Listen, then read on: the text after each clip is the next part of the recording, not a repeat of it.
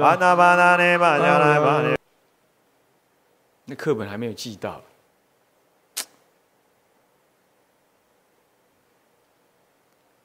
我们大家请合掌。南无本师释迦牟尼佛。南无本师释迦牟尼佛。南无本师释迦牟尼佛。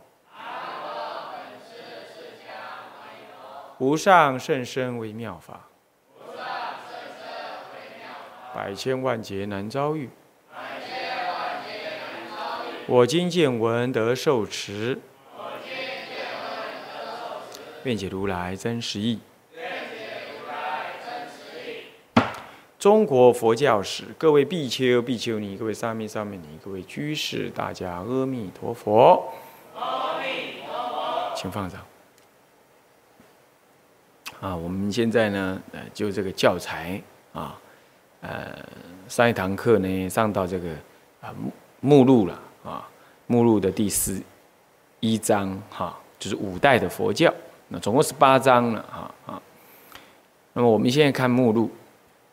啊，这目录啊，应该第十二页那里哈，这是啊，唐代的佛教啊，那禅宗啊，什么华严宗等一切八宗，中国的八大宗派，大乘八大宗，小乘两小宗，几乎都在这个唐朝都完成了啊。那么接着到十一章是五代佛教啊，它五代。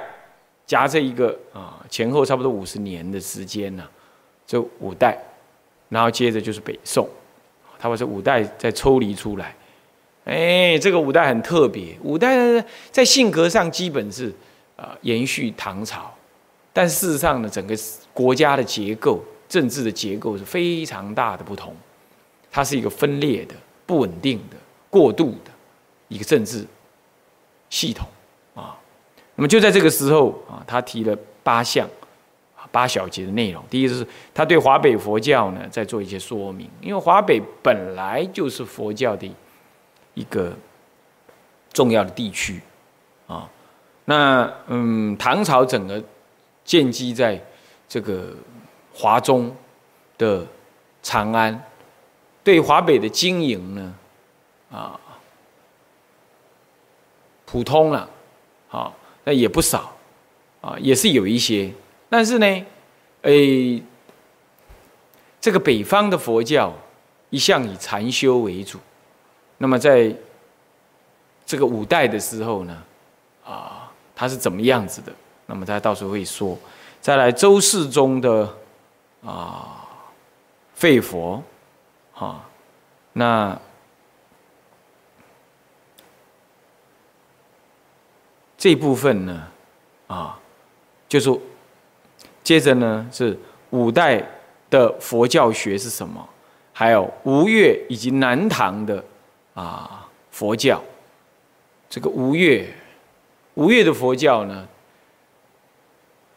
对于开启北宋佛教的这个新业来说，这吴越王啊，他的信佛呢是有很重要的。这个关键影响，不过呢，这并没有像隋朝那么样子的大力量，因为它是偏安一边的。我说过，所以政治的偏安，使得佛教恢复的力道呢，相对的受到很大的限制。啊，再来呢，我们也可以慢慢的可以看出来，我们也可以注意到一件事情，就是说，佛教它到底为什么会受到？当时的环境那么大的影响，不是它不是方外之教吗？那怎么会受到当时环境那么大影响？因为是有不可避免的呢，还是啊，还是它中国的特别性质性格呢？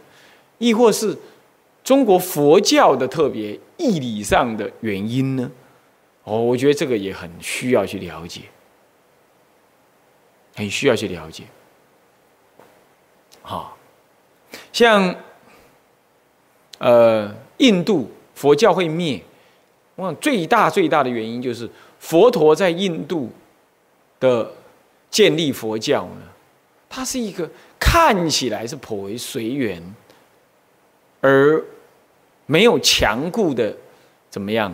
呃，一个跟当时的宗教呢，当时的婆罗门教没有强固的建立一个啊很大的一个区隔性的，并没有很多佛教的所谓啊禅修的声闻乘的所谓禅修呢。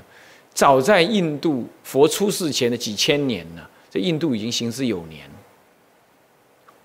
啊，所以说佛教一直被当作当地的人把它当作是婆罗门教的另外一个支派而已，改革性的支派。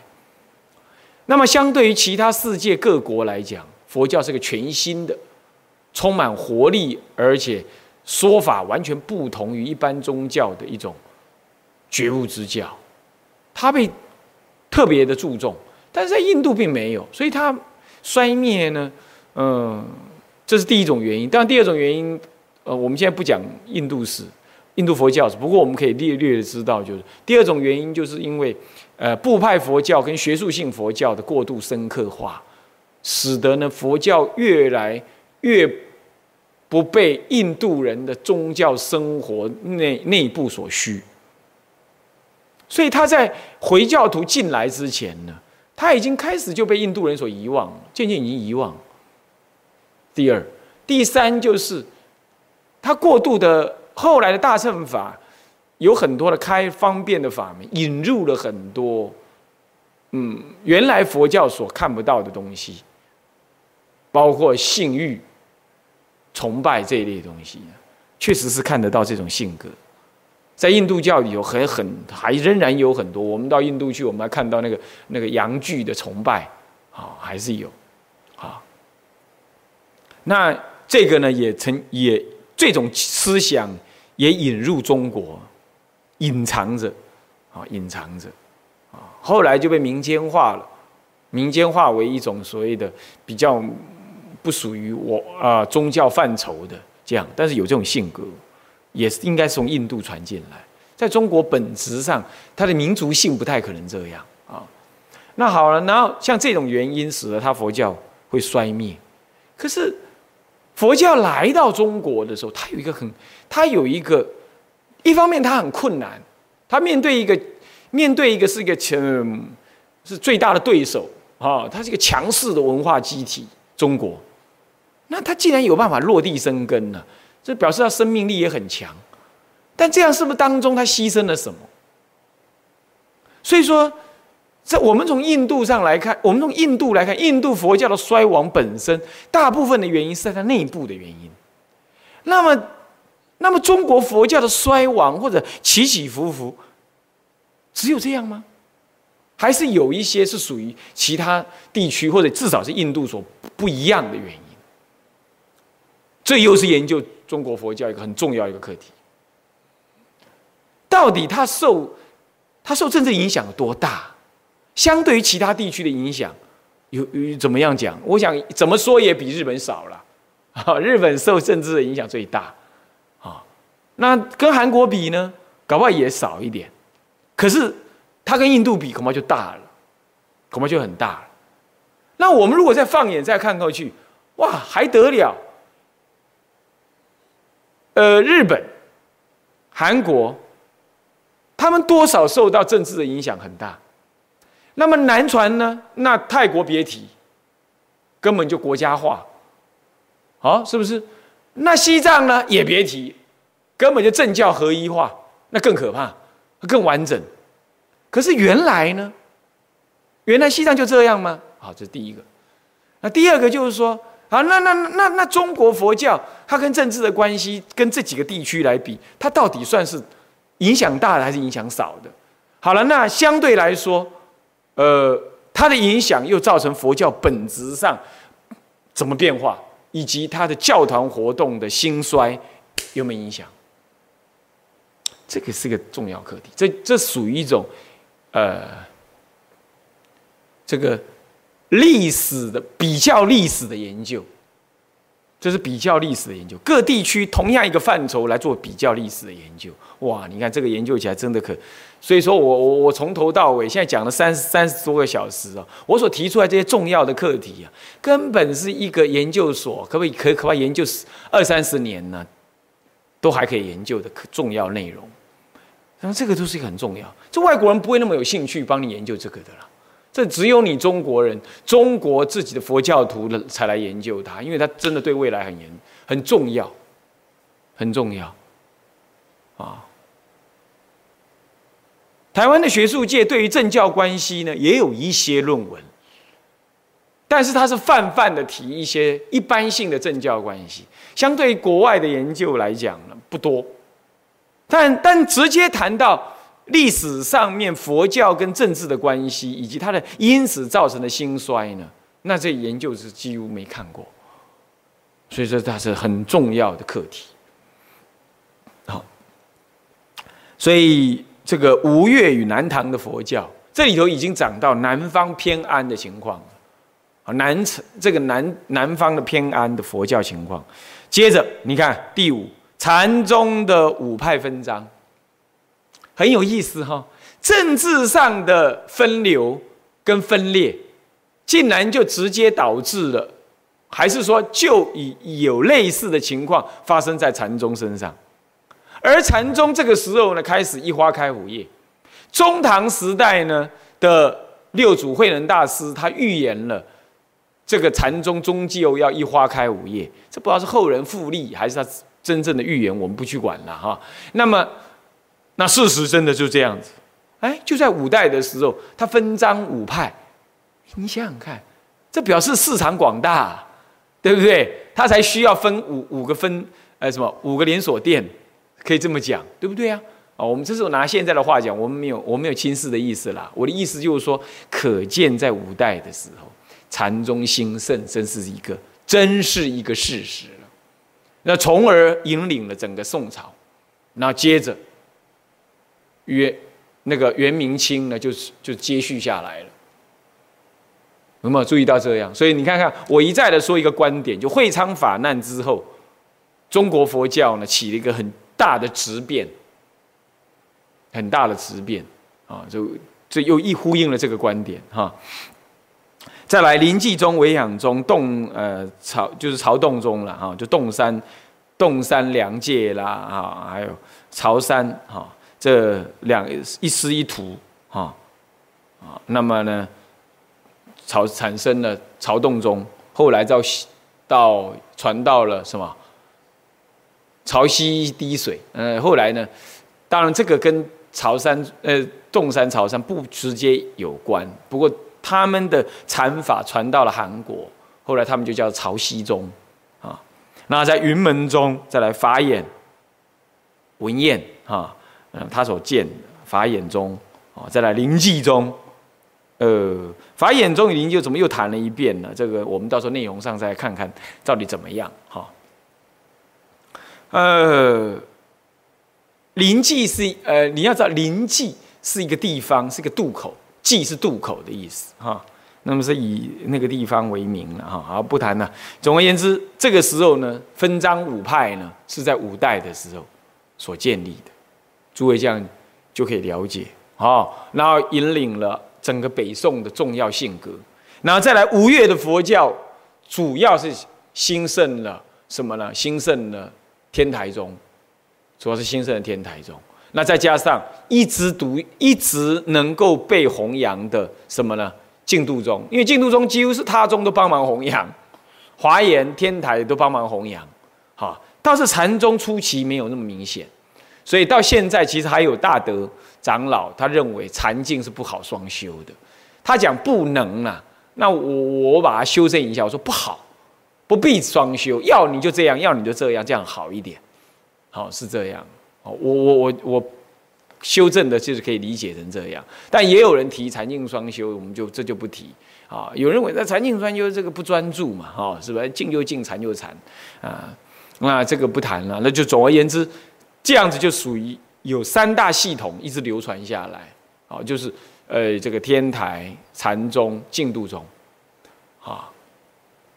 那尤其是禅宗跟净土宗呢，啊，这个一支很强力的流传。然后接着呢，第十二章讲到北宋的佛教。北宋佛教呢，它用用五节来谈，那么复兴佛教的政策，看到了没有？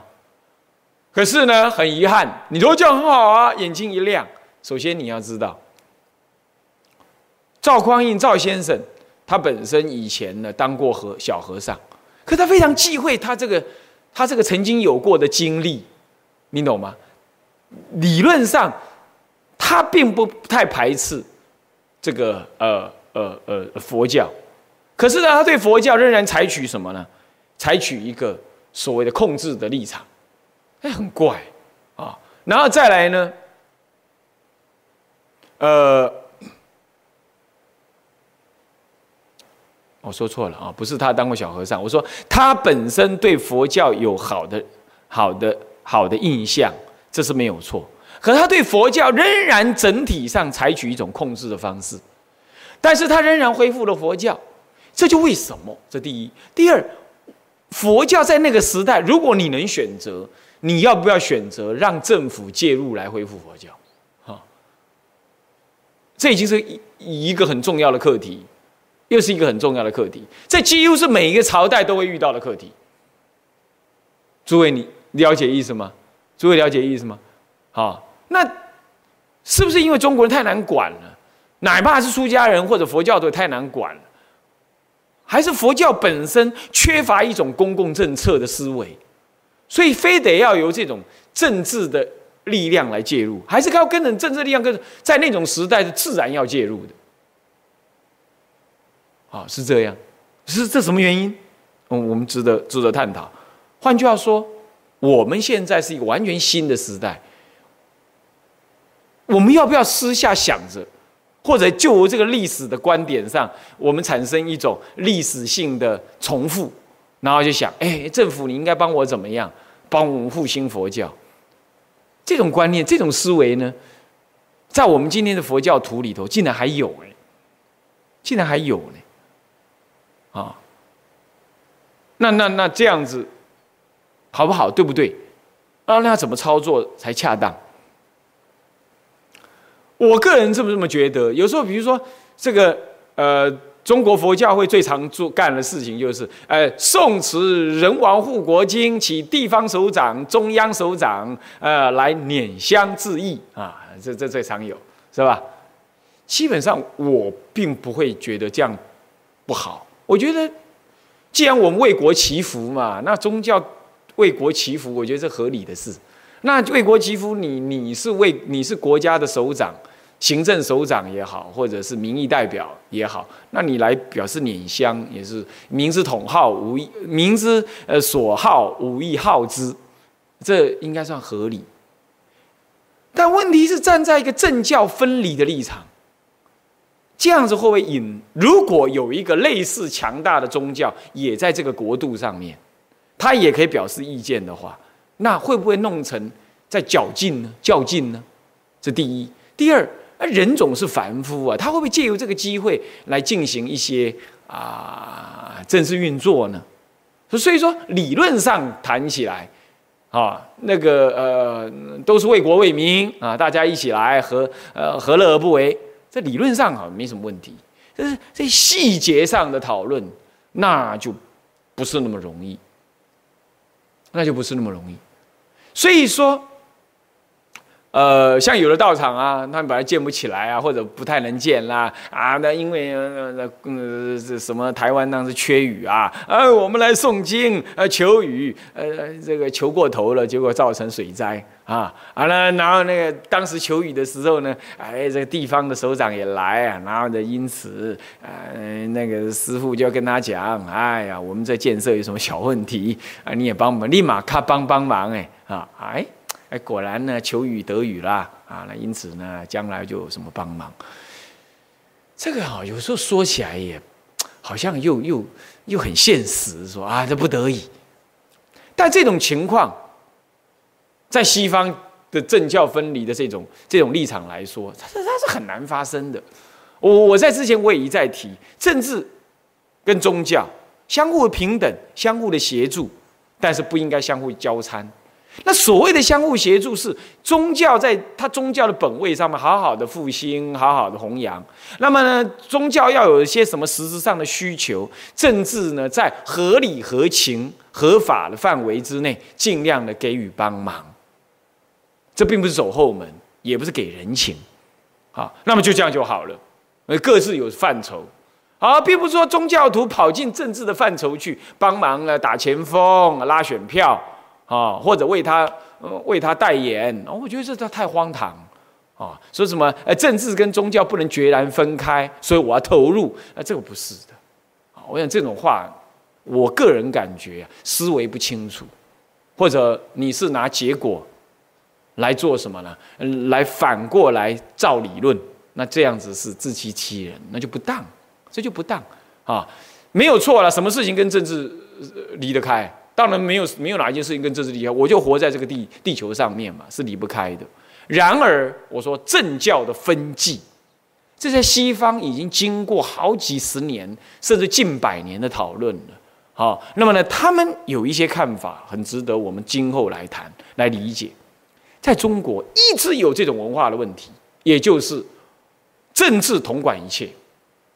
因此，在这种情况，那宗教界本身要怎么样觉醒，才能够知道站在一个合理的位置上面来跟政治对话？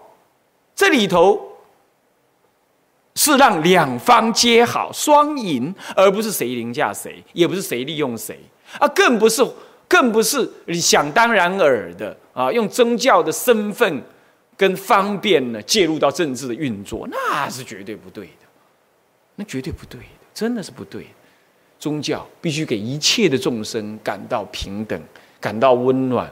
感到什么？当无论是哪一派、哪个颜色、哪呃哪个好人坏人，他在宗教面前都受到了佛陀的关怀，都受到上帝的关怀，普遍的关怀。因为那些都是迷途的羔羊，都是无名的众生，都是苦恼的凡夫。对立是一时的，然而宗教是永远的什么？永远无尽的慈悲跟包容。你是不是？而宗教家。特别是出家人，他就是要来表现这样子的身份，来彰显佛法的特胜。你是不可能在政治上选边的，一选了边，你就失去了这种身份，你就没办法。你不要你你你站在绿，那你就没办法包含包容，你就没办法让蓝军在你面前感受到自在，跟受到关怀，跟平等的对待。你如果站在蓝。那绿军的人也不会感觉这样。你如果站在台湾这边，那嗯，哦，说台湾怎么样，然后说人家对岸如何，那对岸就受到伤害。倒过来，你站在对岸，那你就伤害了台湾。所以你永远要站在一个中立的立场，让一切的众生都在你的你的什么关怀慈悲之之前呢，感受到平等，感受到无限的温暖，感受到无限的慈悲，来自于你的双手。这就是宗教家永远要为人类贡献出来的东西，它不是贡献在政治上面的。你的智慧、你的生命的血汗，都要在这里表现出无限的慈悲跟绝对的平等。这不是理论，这是我们的祖师一向这样做的。然而，这种情况，当然我们承认，政治在他管众人之事，一定会有交参的东西。这个就是要问。相互之间的关系该怎么拿捏？我已经在前面很几多堂课一再的提到了，它是平等的，互不隶属的。然而接着呢，现实当中要怎么样去操作呢？哎呀，那千差万别。我们必须从历史当中，我们必须从现实的事实当中去找寻一条明白的、有机可循的理论跟经验。这就是研究这个历史课题的重要主题啊！所以呢，太多太多重要的问题喽。这个问题弄不清楚，老是在摸石头过河，永远糊里糊涂过日子啊！好，那么呢，这个复兴佛教的政策，看到这个剧演的时候，你都要小心。到底他为什么要复兴？复兴的本质上，难道真的叫做好的吗？内在里头包含着政府对待佛教的什么样看法，以及在这个一再的由帝王来来进行复兴，那么人民将在这个历史的洪流当中被教导成什么样子的想法？佛教的兴盛仰赖什么？仰赖政治的私语，仰赖政治的施舍。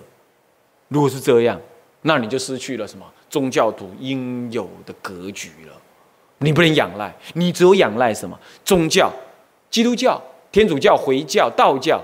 你你所仰赖于你宗教能发展的，不是外在的力量，更不是人王，你所仰赖的是内在的道德，跟来自于上帝或者佛的智慧慈悲，跟他的万能等等。哦，上帝叫做万能，是来自于这个，是来自于这个。虽然你并不并不狂热，但是你要知道，你作为一个宗教徒，你内在应该知道，一切的基督徒说，一切荣耀来自于上帝，所以不来自于人君。是不是这样？所以你如果宗教要复兴，不来自于别人的施舍，不来自于别人的施舍。如果就套句基督基督徒的说法，是来自于你对于神的无无我的服侍，所以神愉悦了，他才能给施予你一个复兴的机制。对于我们佛教徒来说，那是因为我们修持了我们自己，转变了我们的心，我们感动了周遭的人。然后让整个共业修正了，是这样子的，所以这当中不应该谄媚于政治，也不应该坐在那里期待于人亡。这种观念是的，佛教里有讲到人王，但是讲人王是在讲，当他急于世间相的时候，他会说到有人王有暴君啊，人人类的共同道德在什么状态之下出了什么铁轮王、铜轮王、银轮王、金轮王等等，在这个时代是不可能的啦，这个时代杀父杀母处处有，哪有什么人王呢？是不是？所以你不需要期待这个。然而。我们佛教的文化里头，仍然多少隐藏了这种想象，仍然隐藏了这样想象。诸位啊，这并不是佛教的内容啊。好，那么呢，这个这个课题呢，值得注意注注意啊。再来，宋代的易经事业，我不是说吗？在宋代的时候，仍然有易经，一直到明代都还有，但它产生的刺激呢，有限。产生的刺激有限，大易经家也不可不太可得了。再来，中国经由了这八大宗派的建立之后，对中国人来说，对汉传的佛教来说，几乎是曾经沧海难回水啊，是这样。好，所以说他再次的易经，好，还有印经院的事业等，好，这第三个这样子呢，对中国当时宋代的佛教。有没有产生足够大的激励的力量？那我们要研究的是，如果有，那它为什么没有延续、没有增长？啊，如果没有，当时的佛教是什么心态来面对这样子的翻译？啊，是这样。像我们现在来看，现在台湾，我们现在台湾是有一些翻译的东西，民间也一直在做一些呃翻译南传跟藏传的东西，甚至于有有一些单位有企图要培养。口译的啊藏藏译人员藏藏地的西藏藏藏语的口译人员，甚至都还有这种，还还还传出这样子的的的的的期望出来。那这个呢，它在我们整个佛教来看的话，不太成为气候，不太成为气候。为什么？那可能的原因是第一，那个翻译的。威权权威性不足，再来计划性不够，广度深度都不足，这都有可能。那再来再加上文化的隔阂，啊，藏传人来到来到汉地里，他用他继续用他藏传的那一套，那这就好比当时佛教来到中国的时候，中国早就站稳了脚，现在何何止是站稳了脚？别说儒家的文化仍然在，强固的仍然在了啊。这个两千年的汉传佛教扎扎实实的就站在那儿，它再怎么衰弱了，它还是扎扎实实的站在那儿。那你又用用你那一套呃完全的文化的的东西啊，那它它几乎交融的地方有限哦。那那这样子的，它产生的力量，这几十年来，我看是有，但还蛮有限的，还蛮有限。那是不是未来还值得观察？还得再看。所以说宋代的易经事业呢，我们可以了解一下它的规模是怎么样，有没有国家级的规模，以及这样的规模造成的影响又是怎么样？那么有没有真真正在宋代对中国的佛教产生质变？产生质变，这个要注意的啊。要讲这个的话，历代以来印经院最发达的就在台湾了。中国两千年的佛教，大概印经院目前最发达，拜这个这个这个这个啊经济文化之势啊，那应该是在台湾，好没有错哦。现在连藏经都全世界全世界的佛教藏经第一个完成电子化的就是台湾。日本、韩国通通没有，通通没有。他们现在都在用台湾的这一套，而台湾现在快马加鞭，继续在进行什么？进行万字序藏的动作的工作啊！这个也我看也不会太慢。早在十多年前，那个肖正国他就跟我联系了。那个这是台湾真的出了一些疯狂人物，你知道吗？他把他家里的什么工作全部摆了，呃，房子拿去典当。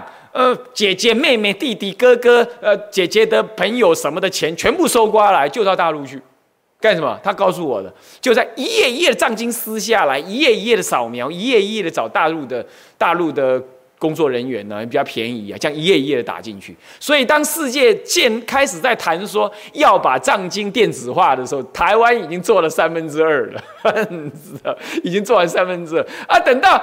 全世界在开始着手做的时候，台湾已经拿出一片来，我们已经做完了，是这样子的啊。当时我住在我住山，那他还跟我联系过，肖正国这个人啊。所以现在的那个呃 C 贝塔里头的那藏经有很多都还上面写的肖正国居士提供，是这样啊。我当时有跟大家讲说要 Unit 下去做，那全世界都能看，就是世界统一的一种编码，好这样子。啊，他是这样，这个这套方法非常好，而现在越改是越好用，就是很难得哈，很难得有台湾有好几位法师啊，他投入了这样的工作。但是这个真的印经会是，嗯，那台湾是历史的首屈一指，这真正是没话讲哈。那当时的印经院的发展又怎么样？到底对当时的佛教产生什么影响？产生什么影响？啊，那么这个也要值得理解。再来戒坛的设立以及受戒制度，那这样就够够够看了啦，好够看了啊，这个很值得注意的啊的受戒制度问题。在佛教史学的发达，佛教史学的发达了，哎，这个也很值得注意。到底当时发展的佛教史学是什么角度的佛教史学？好哦，那么中国是世界上。史学最发达、最早也最完整的一个国家跟民族啊，但是后来史学的方法并没有再进步，就是遗憾在这里而已啊，是这样。那相对的，佛教史学呢，也是世界独步的，这没有错。所以说，进在中国研究中国佛教史，你有无边的教材啊，你有无边的材料可以运用啊。你你要说什么？光寺志、寺庙的记录文文献，我们现在光我们这种小庙，就收写两三百本，一整套两三百本。明白？金山寺从它开始创立的时候，那个北宋时，呃，那个那个什么，那么那那那那南北朝时代啊，谁来盖茅棚啊？这都有记载。你看多可怕！一个寺庙本身都可以为他自己的历史做这样子的记录。那几乎是比一个国家的记录还记录的深刻，那一堆，我们现在就摆在库房里，是不是这样啊？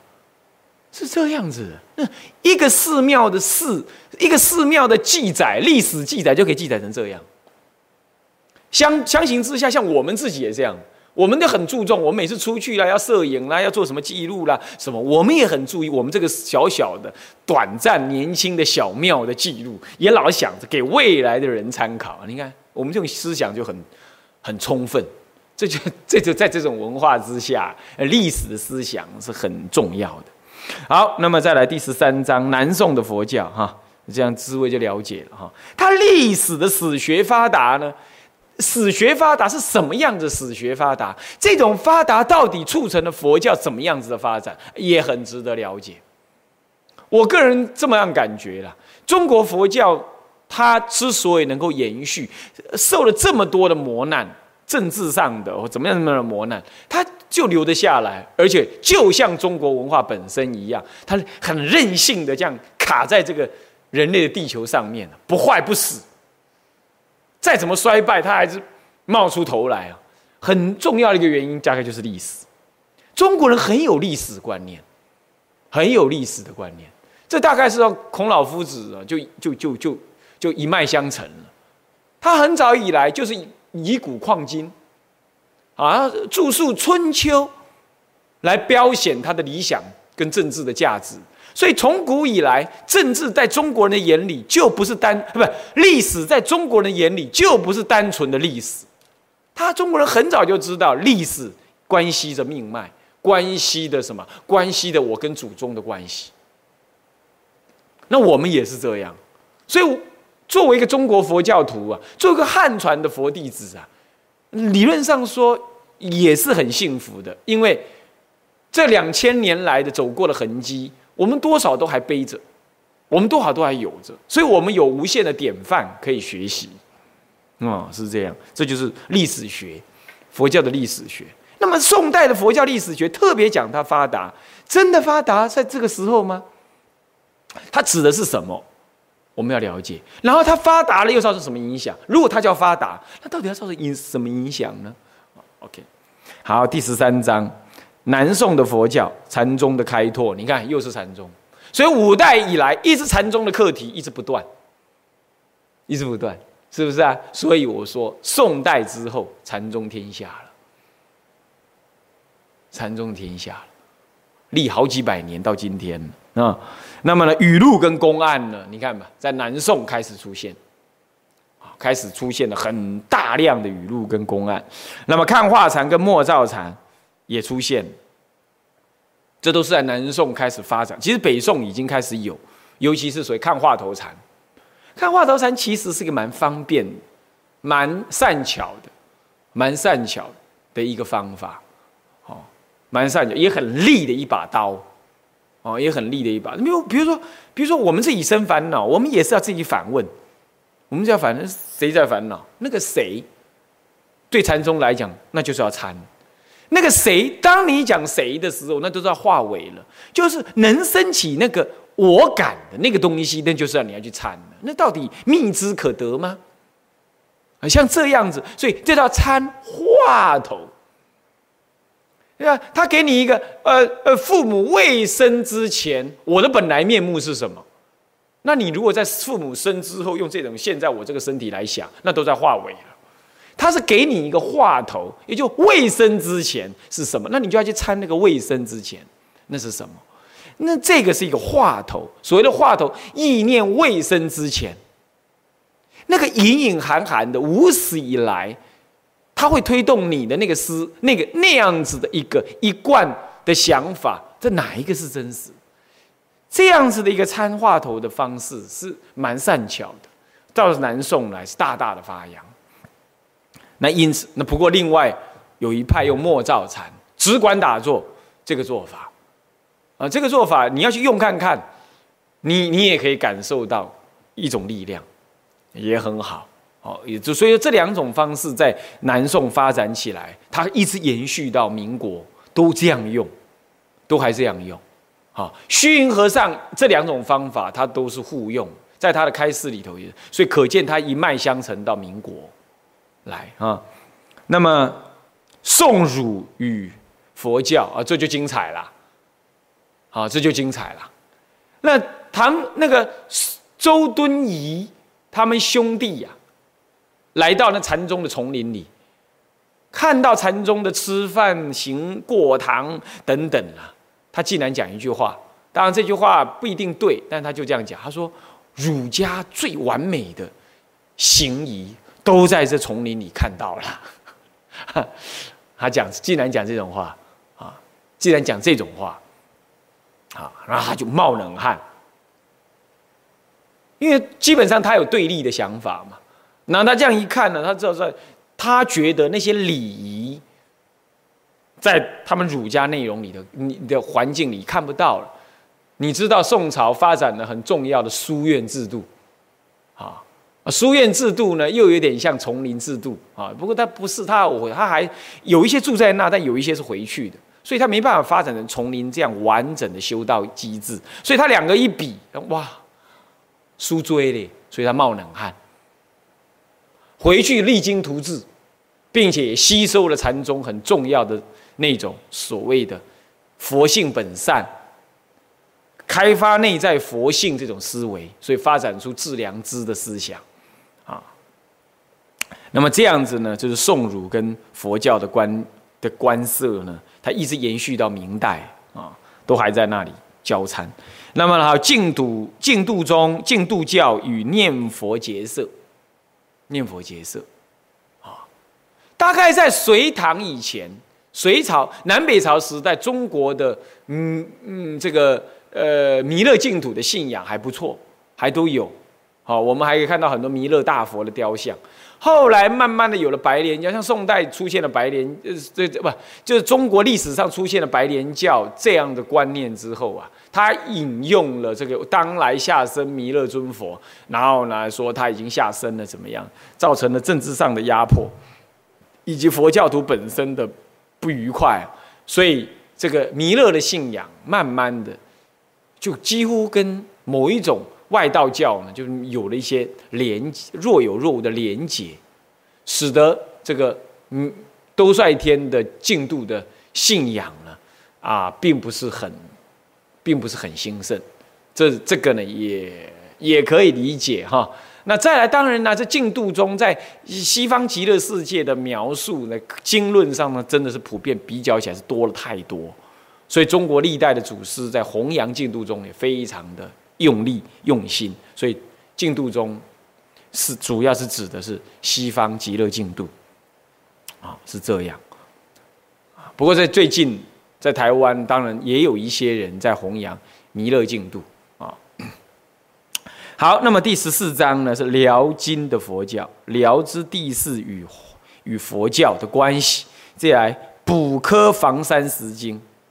我们我收藏了几本呢？房山石经的拓印的书啊，在北在北平拓印出来的房山石经啊，这个常在宋代的时候啊，辽金时代当然继续有补刻。那么这个当时刻石经在房山这个地方，那么整个山呐，满山遍野的石头上面，通通刻的一步一步的经典。啊，我忘记了，在确实开始的年代好像蛮久，在唐朝就开始多少，这再了解再看一下文就知道。哈，呃，当时他的想法，也就是为了末法时代的思想来临，要为人类保留经典，就像现在二三呃二三十年前西方发展出来的胶片，我记得我那时读大学的时候还借胶片来读，啊，胶片，后来就发展成光碟、刻刻光碟这样。啊，我告诉各位哈，目前最流通也最保险的的保存资料的方法，还不是别的，还仍然是胶片，不是光碟，也不是哈迪，也不是硬碟，啊，也不是磁碟片，也不是磁盘，都不是。光碟一点效用都没有，除非是，除非是某一种规格的光碟，据说。经由实验呢，真正可以保存一百年，也不过一百年哦，哈，一百年，也不过是一百年，哈，一百年哪够啊？是不是？哪哪哪够？对，那还是用胶片。现在美国重要的文献什么，仍然是用胶片。你应该可以知道嘛，有很多就是五年前、十年前的那个 Word、PS Two 的那个那个文字档，现在根本不能读了，根本不能读了。所以很恐怖的发展，电脑发展的太快啊，功能它一直往前去啊，它后面的一直都不不支援了，你会很惨的，啊，是会很惨的啊。所以说像这种情况啊，呃，所以说是用胶片啊，它这个就是这个意思。在契丹大藏经，还有辽代的佛教学，还有二岁户等这种观念，这跟佛教有关的科这个佛教税，大概是这样了。我们到时候再看一下啊。还有佛教信仰的普及，辽金一带是北方的辽跟金哈，这是相对于南宋的时候，它北方的辽跟金啊。那么再来，呃，金之地势与佛教的关系怎么样啊？那么这资料都。他有，然后告诉我们哈，还有度牒的公卖制，度牒公卖制大家应该了解嘛，啊，就是国家来卖度牒，国家卖度牒，国家你要你要来出家呢，来来拿钱来买，这样，反正 反正这样我也赚一赚一条嘛，是这样子哈，嗯。这当然是错误的思维了哈啊！但那当时就是这样。还有教完教团的统治，教团的统治啊。再来，金代佛教的特色什么？还有全真教啊，全真教的发展啊，还有这个金科的大藏经，这金藏啊，现在我们也有哈，台湾也有在流通金藏啊啊，金科的藏是四几册的样子，不全。不全哈，好，第十五章是元朝的佛教，元帝寺与佛教，看到没有？他到后来几乎都只会谈皇帝跟佛教的关系，也就是历代的朝廷啊，其实都跟佛教有关系，跟佛教有关系。那这又代表什么意思？哈，又代表了什么意思？它是好是坏，都还可以再讨论，或者有好有坏都没有关系。但是它值得我们了解，也就是说，当时的我们历代的佛教呢，都一直有一种，有都一直有一个能耐走向一个政治的高峰，那一群人当中去让他信仰，所以到今天，知识分子不能够轻易的轻视佛教，这个呢，应该也有这种历史的背景，也有这种历史的背景。哪怕是在我们这个台湾呢，早先蒋介石时代，因为蒋宋美龄她本身的信仰问题，她有压抑佛教，在这种情况，我们也仍然看到相当多在东中央级的重要文武百官呢，文武官员呢，他是信仰佛教的，这个情况一直存在。那么我们没有说它好或不好，我只是说这些影响好的部分是怎么样，那可能有缺憾的部分又是怎么样。那这样子的问题也值得理解，也值得理解啊！来，喇嘛教也八思巴，八思巴当时的当时的国师啊，哈，还有佛教的渗透，讲的是什么意思？就是说佛教在各地地方的产生的一个呃普罗化，还有元朝对于佛教的统治，它有什么统治？道教与佛教二教的争执，还有元朝佛教的各宗派。啊，怎么样流转到元朝来？哈，还有教团的膨胀，这是很特别的命题。在元朝，怎么教团会膨胀呢？指的是什么意思？它怎么膨胀法？啊，这个呢，呃，很值得我们去理解。教团的膨胀是不是意味着教佛教的发展呢？是不是呢？在很多种情况会被误认为是，但往往我们看到的刚好不是，啊，这当中是为什么？啊，这当中为什么？它的膨胀，如果是只是人数的增加，财富的累积，我想这种膨胀是很很有问题的，啊，很有问题。但如果是一种弘扬跟信仰的深刻。所造成的嗯膨胀哦，那就很扎实啊。这这指的是哪一个？哦，就很值得我们去探讨啊。那么第十六章是明代的佛教，他用一章啊来谈它啊。明代佛教的本质是什么啊？明太祖对佛教的统治又是什么？黑衣宰相宰相道衍，他出现了这么一个人物，哦很值得你讨论。第一。为什么明代会产生这种人？到底那个时候的皇帝什么想法？再来，产生这样子的人之后，民间什么反应？